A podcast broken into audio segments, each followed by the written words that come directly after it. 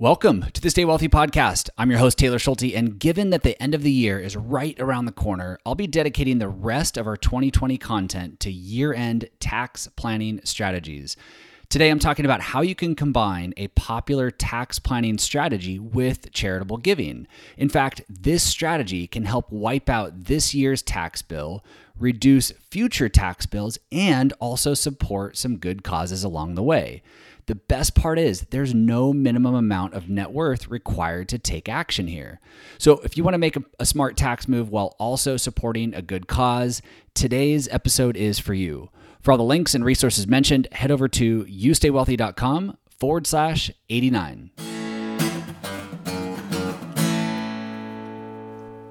Okay, first, before we dive in, given that we've spent the entire month of September talking about investing in stocks and learning about the different drivers of returns, I wanted to highlight what's happened in the last month just in case you missed it. And I'll preface this by saying that I'm not suggesting or predicting that this trend will continue. In fact, by the time this episode airs, the trend could have already reversed. That's how quickly these things can change. But given that small cap value stocks have had such a rough decade, decade, as I pointed out during our series on, on stocks in, in September, many of us are, are keeping a really close eye on that trend changing. It, it can't last forever. At some point, this trend is going to turn around.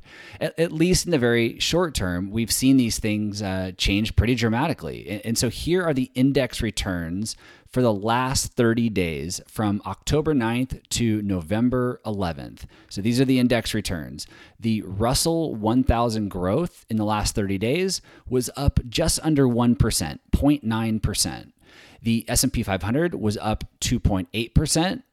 Russell 1000 value index was up 4.75% and the MSCI US Small Cap Value Index was up 7.1%. So again, Russell 1000 growth up 0.9%, MSCI US Small Cap Value up 7.1%. So, in other words, in, in, the last 30 days, small cap value stocks here in the United States have outperformed growth stocks by 6% a Market Watch article, which I'll link to in the show notes, pointed out that you would have to go back to September of 2008, 12 years ago, to reach the current level of underperformance of growth versus value. So the big question is, you know, what, what do we do with this information? And my answer is really not much other than to reinforce how quickly these things can change and how important it is to have a sound, robust, diversified portfolio that's rooted in academic research. So, with that out of the way, let's get into today's topic and into some tax planning. Specifically, I'm going to be talking about combining a popular year end tax planning strategy with charitable giving. And the popular year end tax planning strategy, which I've talked about at length here on the podcast, is known as a Roth conversion. Uh, a Roth conversion, just as a reminder, is the process of transferring money from your traditional IRA or traditional 401k account to a Roth IRA. And as you might know, when you move money out of a traditional IRA or 401k, uh, which includes transferring it to a Roth IRA, this is a taxable event. You're, you're, taxed at ordinary income tax rates, just as if you earn that money in the workforce. And given that it's a taxable event, you have to you have to really navigate Roth conversions carefully in its most basic form, uh, there, there are more situations, but in, just in a basic form, there are two typical situations where you'll see Roth conversions recommended. The first is a person under the age of 72 retires loses their income and drops into a low tax bracket. This gives them an opportunity to start getting money out of their traditional retirement accounts, their traditional IRAs, their traditional 401ks, gives them this opportunity to start getting out of those accounts before required minimum distributions kick in when they turn 70. We call the years between your retirement date and the year you turn 72, we call those your gap years. And your gap years provide some amazing tax planning opportunities, and Roth conversions are, are one of those opportunities. The second situation you'll often see Roth conversions recommended is a person in a uh, 24% tax bracket or lower. Their income is relatively unchanged, but they still have room left in their existing tax bracket to add more income without jumping into the next higher uh, tax bracket or tier.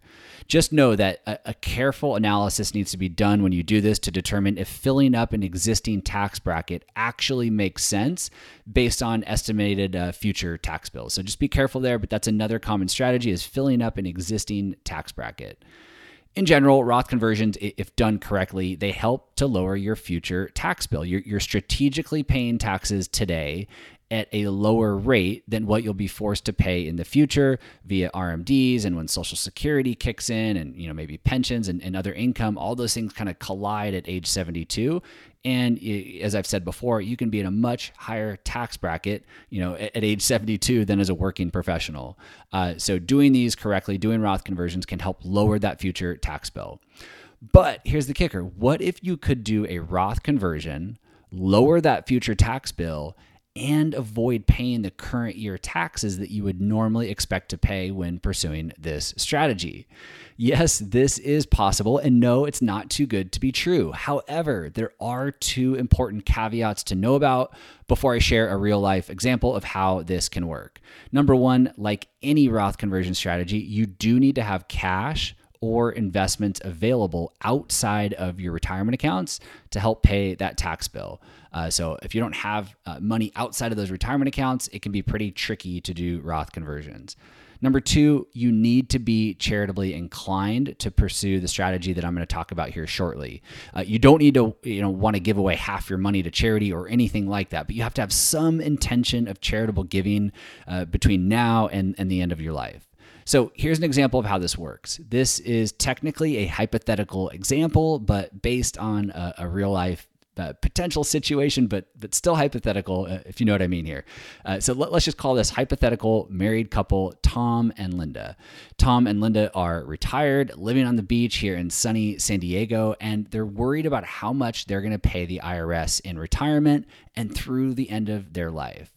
Quick side note here if you've never projected your estimated lifetime tax bill from retirement until the end of your life, I highly recommend that you go through this exercise. And don't be surprised if you find out that you'll be paying the IRS seven figures or more even though you aren't working anymore.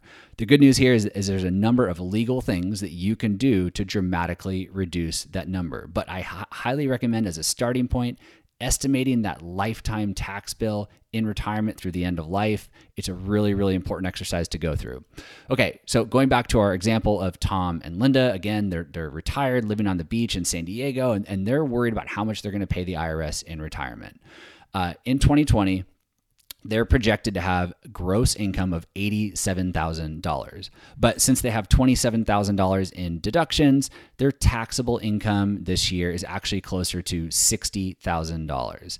This puts their effective tax rate at 6.8% and creates a tax bill in 2020 of about $4,000 given that they're in such a low tax bracket, they're they're naturally interested in a Roth conversion before the end of the year.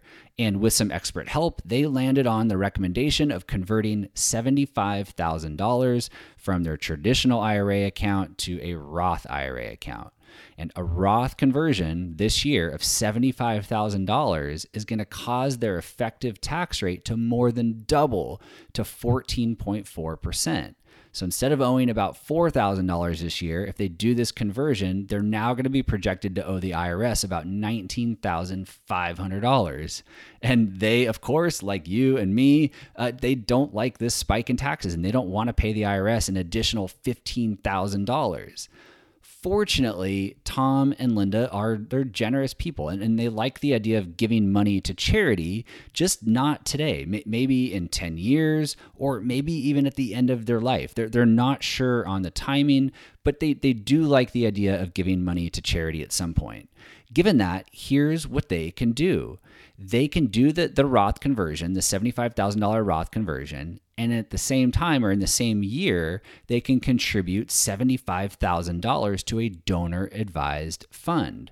By contributing $75,000, the same amount as the Roth conversion, by contributing that to a donor advised fund as well, they're able to offset the taxes from the Roth conversion, and they're now back to an effective tax rate of 6.8%.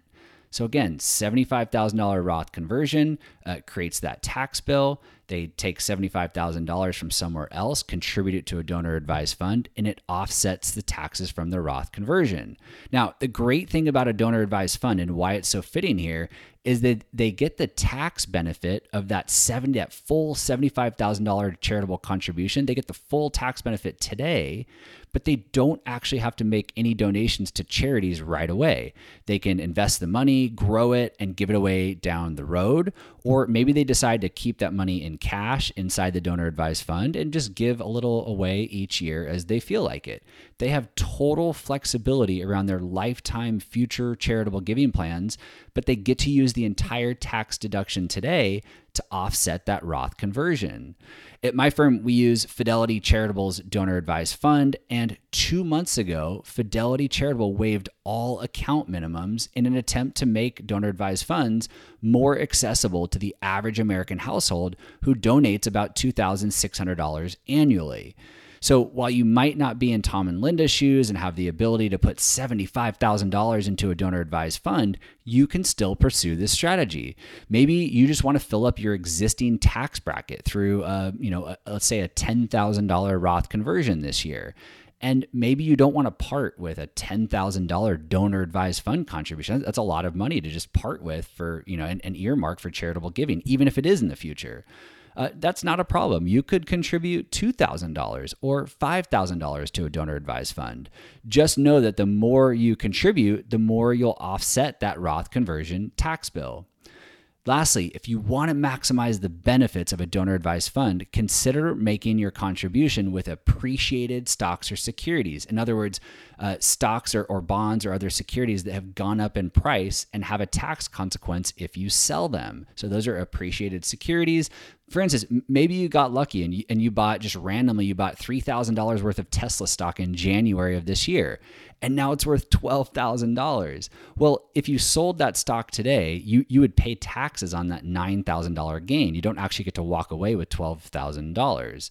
Um, instead of doing that, instead of selling it and, and, paying taxes on that gain, you could actually contribute the full $12,000 of that appreciated stock directly into a donor advised fund offset that Roth conversion tax bill, and you get to avoid paying the capital gains tax on that appreciated stock. So you actually get to donate more money than if you sold it, paid the taxes, and then donated it.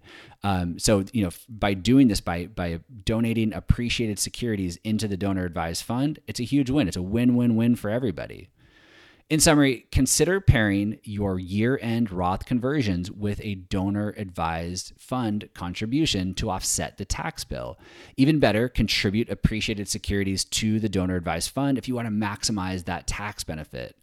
There's just one thing here that I don't want you to do, and that is to follow this strategy if you're not already charitably inclined. In other words, don't give money to charity. Don't put money in a donor advised fund just to get a tax break here. That would not be a rational approach. Remember, you can process annual Roth conversions without pairing them with charitable giving. And if you do them correctly on an annual basis, this is still a wise long term tax planning strategy. So you don't have to be uh, charitably inclined to use Roth conversions. This is just one unique way to pair these things together to really maximize the tax benefits and achieve your long term goals. For all the links and resources mentioned today, head over to youstaywealthy.com forward slash 89. Thanks so much for listening today, and I'll see you back here in two weeks. This podcast is for informational and entertainment purposes only and should not be relied upon as a basis for investment decisions. This podcast is not engaged in rendering legal, financial, or other professional services.